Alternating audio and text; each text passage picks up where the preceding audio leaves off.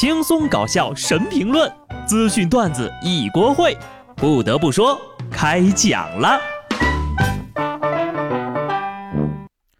Hello，听众朋友们，大家好，这里是有趣的。不得不说，我是机智的小布。国庆假期三件套：堵在路上，躺在家里参加婚礼。放假就是好呀！我今天呢，已经躺在家里看了一天的堵车了，心情是非常的愉快呀。有网友爆料啊，九月三十号晚上从上海出城上高速，大约堵车这个四个小时，仅移动了一公里。最拥堵的时候，一个小时才挪了一百米。最终呀，历经六个半小时才上了高速。蜗牛超车的段子也成真的了。不过国庆就应该堵车，不堵车堵什么？堵油哇啦咪咪吗？大家被堵在高速上呢，也不要着急，正好啊，这三十晚上到家。还可以吃年夜饭，呵呵，得亏没出门啊。那么有出游计划的同学呢，或者是已经在外面的同学要注意了啊，请看一下深圳卫健委给大家的国庆出游提示：出去玩的朋友记得多带几件衣服，七天后指不定在哪儿隔离呢。这个提醒可以说是非常的温馨和实用。不过呢，下次不许再说了。羡慕你们能出去玩的，你们要问我为什么不想出门玩，我跟你们好好说道说道。十月二号，泰山景区再次发布了通告，泰山预约人数达待顶最大承载量。按照疫情防控和假日工作有关要求，决定暂停销售十月二号十六点至十月三号五点的门票。此前一天，景区也曾发布了公告，停售夜间门票。当景区变成了人人人人你人人人人人，你想回家吗？你看我，我看你，就是看不到风景。最担心的事情还是发生了。十月一号，河南中某某景区内一网红吊桥，因为客流量比较大，部分游客呢在桥面嬉闹，吊桥断裂，十余名游客落水。还好呀，没有出现人员伤亡。目前呢，景区已经封闭，并且停业整顿了。有些人呢，就是喜欢在那个吊桥上面故意晃，显得他比别人会玩似的。出游最重要的是什么呀？安全第一。国庆出游有多挤？坐高铁都坐出了地铁的感觉。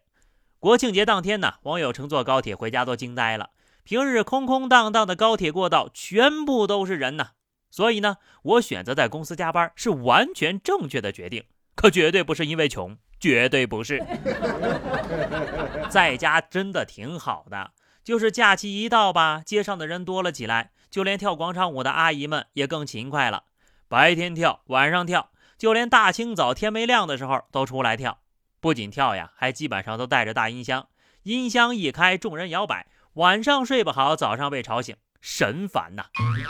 最近呢，江西一位网友亮出了一把神器，直接将广场舞大妈的设备机器给屏蔽了。只见他掏出手中的神器，对着窗户外面按下了开关键，楼下广场舞大妈音响就停了，音乐戛然而止，大妈们是一脸蒙圈呐。前一秒还在音乐声中放飞自我的大妈们，突然就变得手足无措了。一波老太太，两波老太太，三波老太太，集体熄火，总算是清静了。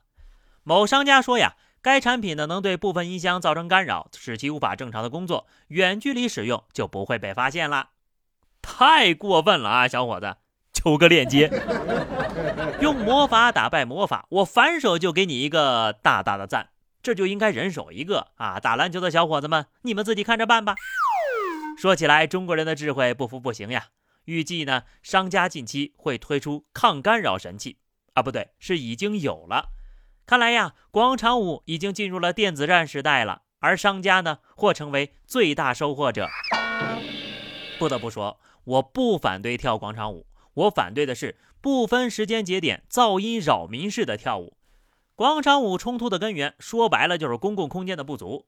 如果有适合锻炼又不扰民的去处，相信呢大爷大妈们也不会故意讨人嫌。据说呀，现在很多地方的广场舞大妈们已经习惯戴上耳机跳舞了，还有专门编排无声舞。这些优秀的经验呢，啥时候才能全面推广呀？继续说回放假的事儿啊，出门在外呢，大家要小心钱包，花钱要注意，更要防小偷。十月一号的中午，北京一个五十多岁的中年男子刚从公交车上下来，就被反扒民警给按住了。刚偷来的两百块钱，在他手里还没捂热乎呢。经审查呀，这个五十多岁的老贼是个惯偷，有一连串的前科。而让民警都有些意外的是，在去年十一长假的第一天，在同一辆公交车上抓到的第一个贼正是这个人。时隔一年，他又成了今年十一长假落网的第一贼。在看到这条新闻之前呢，我是真的没想到还有“守贼”这个职称，真是屁股上拉一刀，开了眼了呀！这人该不会有什么奇奇怪怪的好胜心吧？去年竞争成了守贼，今年呢一定要两连冠。连续两年获得守贼称号，贼行至高殊荣了吧？有点讽刺啊！此人既然有一连串的扒窃记录，且连续两年同一天被抓到，是不是该加大处理力度呢？不然明年国庆还来，没完没了了。